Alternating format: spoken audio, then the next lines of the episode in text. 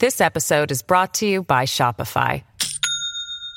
Do you have a point of sale system you can trust, or is it a real POS? You need Shopify for retail. From accepting payments to managing inventory, Shopify POS has everything you need to sell in person.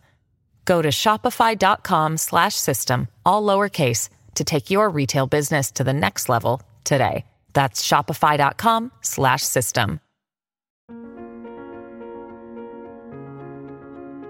Around the world, women face barriers preventing them from rising up out of poverty.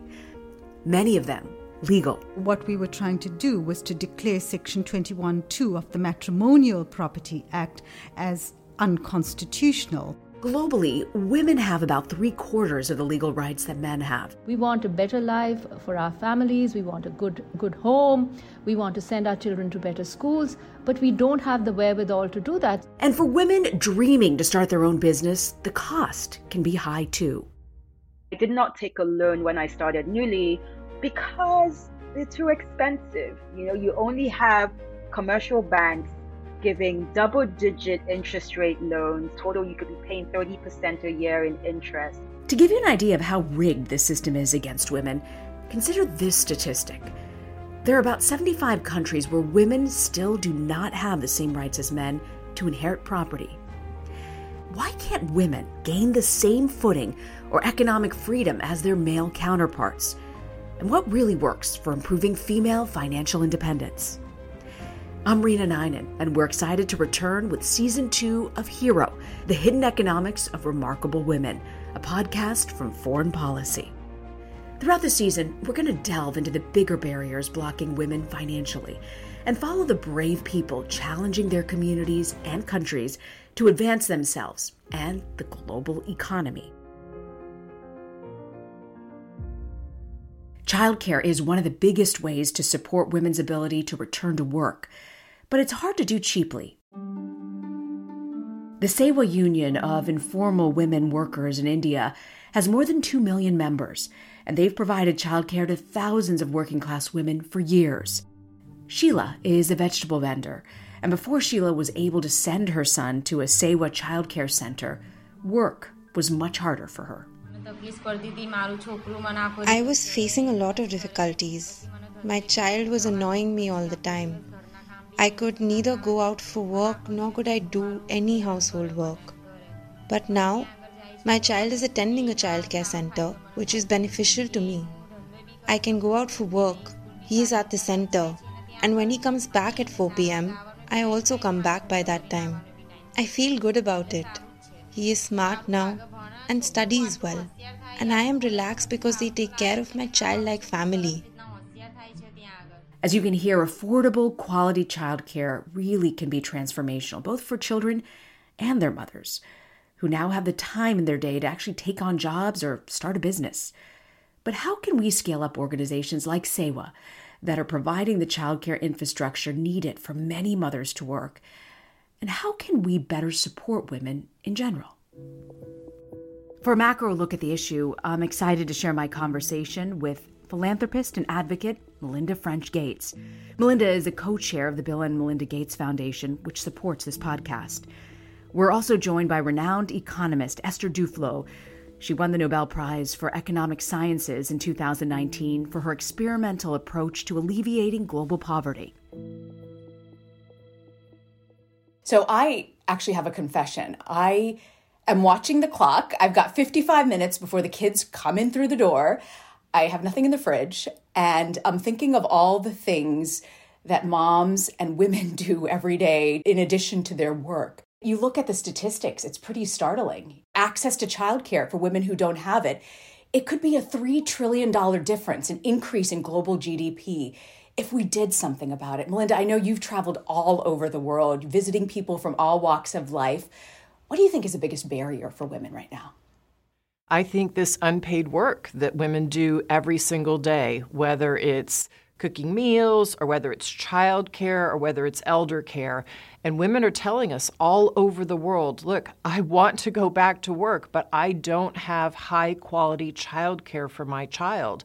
And in fact, there was a survey just done in South Africa and Kenya and Nigeria, and the top three things that women say they need right now to get back to work or just restart their job, it's childcare. So this is a serious issue and one that if we invest in, we could really change things for women. Mm. And Esther, I'm very well aware. You know, I'm in a position where I can pay for childcare. I have that option. Most of the women across the world do not have that option. You co founded the Abdul Latif Jameel Poverty Action Lab, and in 2019, you were jointly awarded the Nobel Prize in Economic Science for what was described as an experimental approach to alleviating global poverty.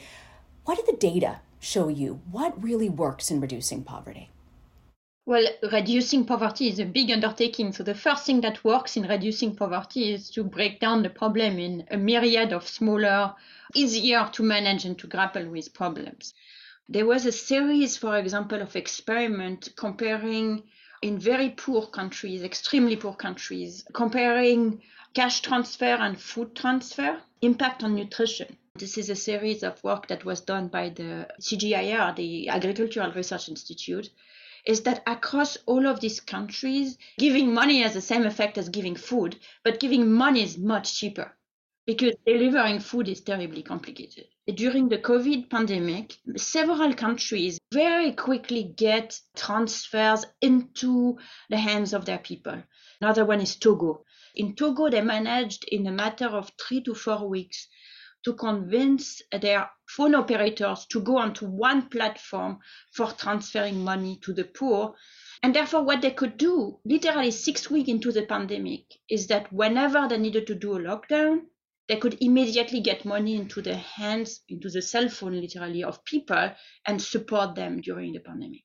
And you look at the statistics, implementing cash transfer programs that target women as part of COVID 19 relief could lift 100 million women out of poverty. That's according to the Eurasia Group. Melinda, what about the pushback that this concept of you give a woman a fish, she eats for a day, you teach her how to fish, she eats for a lifetime? Why are cash transfers different? Well, cash transfers, when done well, just as Esther said, like as Togo is done, when they're targeted in the hands of women, women know what they need for their family, what type of food, what type of job they could create. They are very entrepreneurial. And so, what we know is these cash transfer payments in women's hands actually lead to empowerment. So what does empowerment look like? It's a feels like an amorphous term, but when you go out and talk to these women all over the world, they will tell you. They say if it's in India, my mother-in-law sees me differently when I have cash. My son sees me differently when I have a little bit of cash and I've created a business and then eventually I can buy him a bike. My husband sees me differently when I have cash. So, what we know is that little bit of cash can start a woman on a path. So, if I can build up on that, there was a very interesting experiment in India, in Madhya Pradesh, where they really managed to get to, there is a workfare program there and the women and men work for it but the money was kind of pulled together into a joint account and a group of researchers they managed to really separate them, make sure that the money gets separately awarded to the women or to the men. So the money that was on to the woman went into the woman bank's account in a way that was very well identified and linked again to their cell phone. And what they found which was really interesting is that one of the main outcome of this extra empowerment is women were actually seeking out other work. Because one of the things that women want to do is to work. India is one of the countries in the world with the lowest labor force participation of women, lower even than Saudi Arabia, both due to the burden they have at home and due to social norms, to be honest. So when women get this extra cash on hand, what did they use the power that it brought with the mother-in-law, with the husband, etc., to get more work? You're listening to the hidden economics of remarkable women. We'll be right back.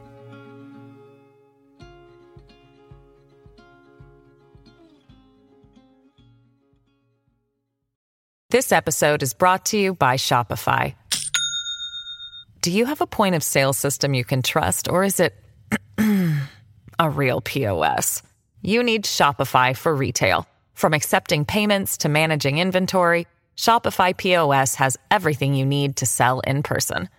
Go to shopify.com slash system, all lowercase, to take your retail business to the next level today. That's shopify.com slash system. Welcome back to the Hidden Economics of Remarkable Women, a production by Foreign Policy. I'm Reena Ninan. I'm talking today with Melinda French Gates and economist Esther Duflo. In this next part of our conversation, they share more ways how we can all support women better, and they also get a bit personal. Melinda, what do you feel really works when it comes to getting female entrepreneurs in developing countries up and running and just a foothold on the ladder? Well, just as Esther has said, is you, you do, you have to look at the micro before you can get to the macro. You have to, at the micro setting, get into what are the social norms that are there and how might you change them. Quite often, if you have a self help group, a group of women banded together, they support one another.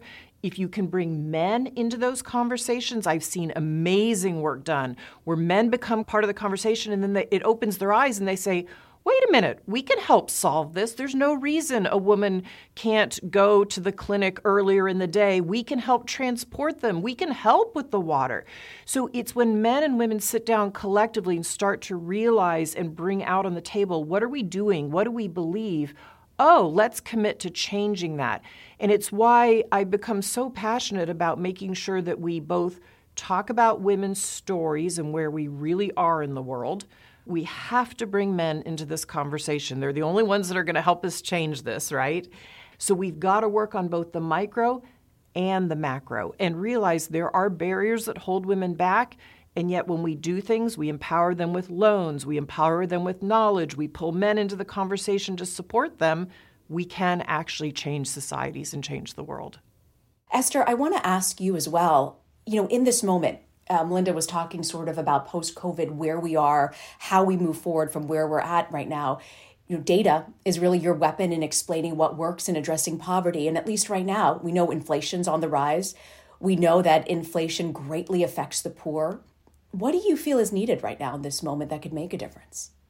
I, think things are the situation is very different in richer countries and in poorer countries. Uh, rich countries during the pandemic spent about 22 to 23 percent of their GDP in fiscal stimulus measures and have successfully, uh, largely, uh, protected their population, poorest in their population, against the worst of the COVID crisis from an economic point of view. Of course, not from a health point of view. And sure, there is inflation, but there is also a lot of job around, and people are making money, and people don't like inflation, but at the end of the day, now the economic outlook in the US is, is very good uh, and similarly in Europe, actually.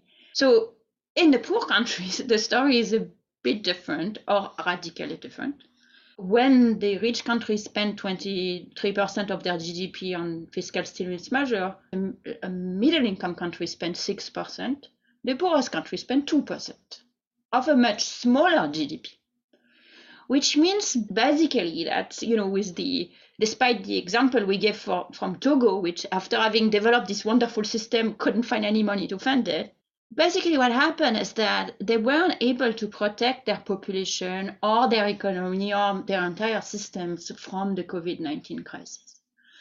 So, what do we need to do now? Like, we need to go back to we need to rebuild and we can we haven't done it once we it's going to take it's not going to be instant, it's going to take a lot of ingenuity, a lot of effort, a lot of money, hopefully, some amount of solidarity from the Western world.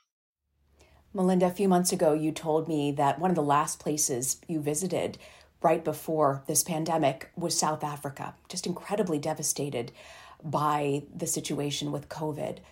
What's your biggest worry for countries around the world as women are trying to get a foothold and deal with the issues that they deal with at home, but also generate an income? And what gives you the most hope? I think what concerns me the most is exactly what Esther's talking about. It's what we call the economic scarring that happens in countries. And just as she said, the high income countries were able to invest and put more into their social safety nets to hopefully get people back on their feet much more quickly. You know, we should have learned a lesson after Ebola in 2014, where it affected basically four West countries in West Africa. What we saw after that, what went through those countries, is men's jobs came back, but many of the women's jobs never came back. And that is devastating for those families and for those economies writ large. So, what can we do? Exactly what Esther said. We have got, the Western countries have got to come together and use all their tools in their economic toolbox to make sure that we actually put money into these countries. We are a global community. We do care about our fellow human beings, and we have global trade now. And so, if we want to get a full and total economic recovery around the world, we need to help these countries get back on their feet. Both of you women have spent so much of your careers trying to uplift women who don't have much. I want to start with you, Melinda. Why is it that you're so passionate and you spend so much time focused in parts of the world where others wouldn't even travel? Well, first of all, I'm incredibly lucky that I can even travel, right? That I could even have childcare at the time for my kids when I would go to places in Africa. But I think it's the connection. I have just met so many incredible people in country after country, in Africa, in various places in Africa, or in Bangladesh, or in India. And when you sit down and talk to men and women and talk to them about their hopes and their dreams, so often they're exactly the same hopes and dreams we have here in the United States or in the UK or in France, which is we want our children to be able to reach their full potential.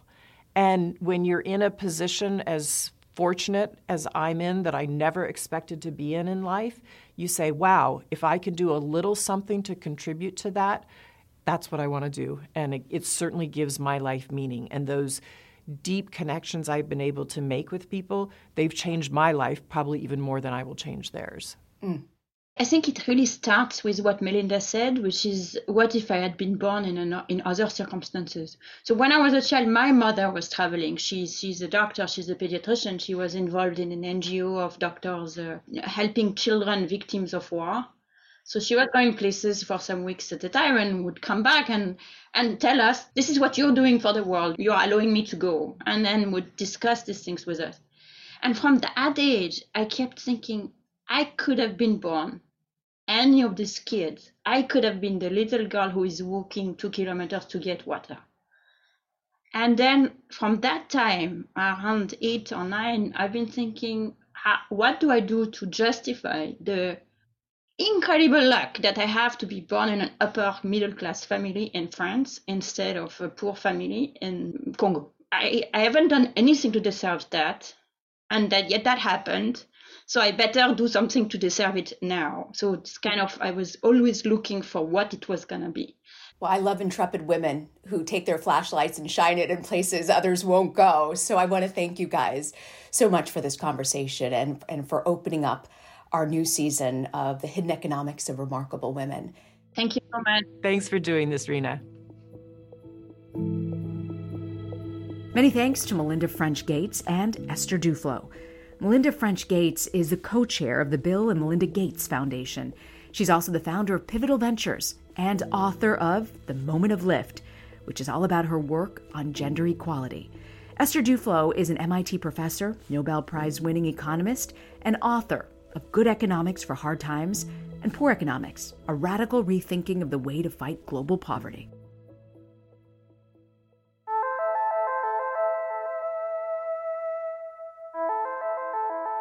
The phrase global community, the recognition of how interconnected we all are today through social media and video conferencing, the lightning speed in which information can be shared and transactions can be made. That's a global side of it, but the community aspect of it is just as important. For so long, things that happened in other parts of the world were out of sight and out of mind. It was something happening to other people. In modern times, we don't have that luxury anymore. And while that may feel like a burden for some, it can also be an opportunity. As we continue with the series, we hope to inform and inspire you to find a place where you can also make a difference, to take action or to speak up to leaders and decision makers. Because as we mentioned, identifying injustice is only the first step. The next is pushing for change.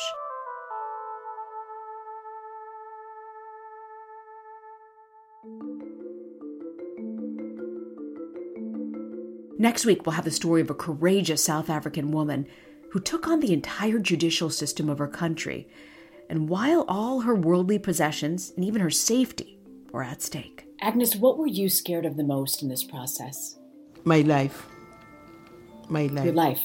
Yes. Why? When somebody doesn't like you anymore, and when somebody has got some influences from outside, you don't know what he, he, he might think. He might think this is the best way to, to end the courts.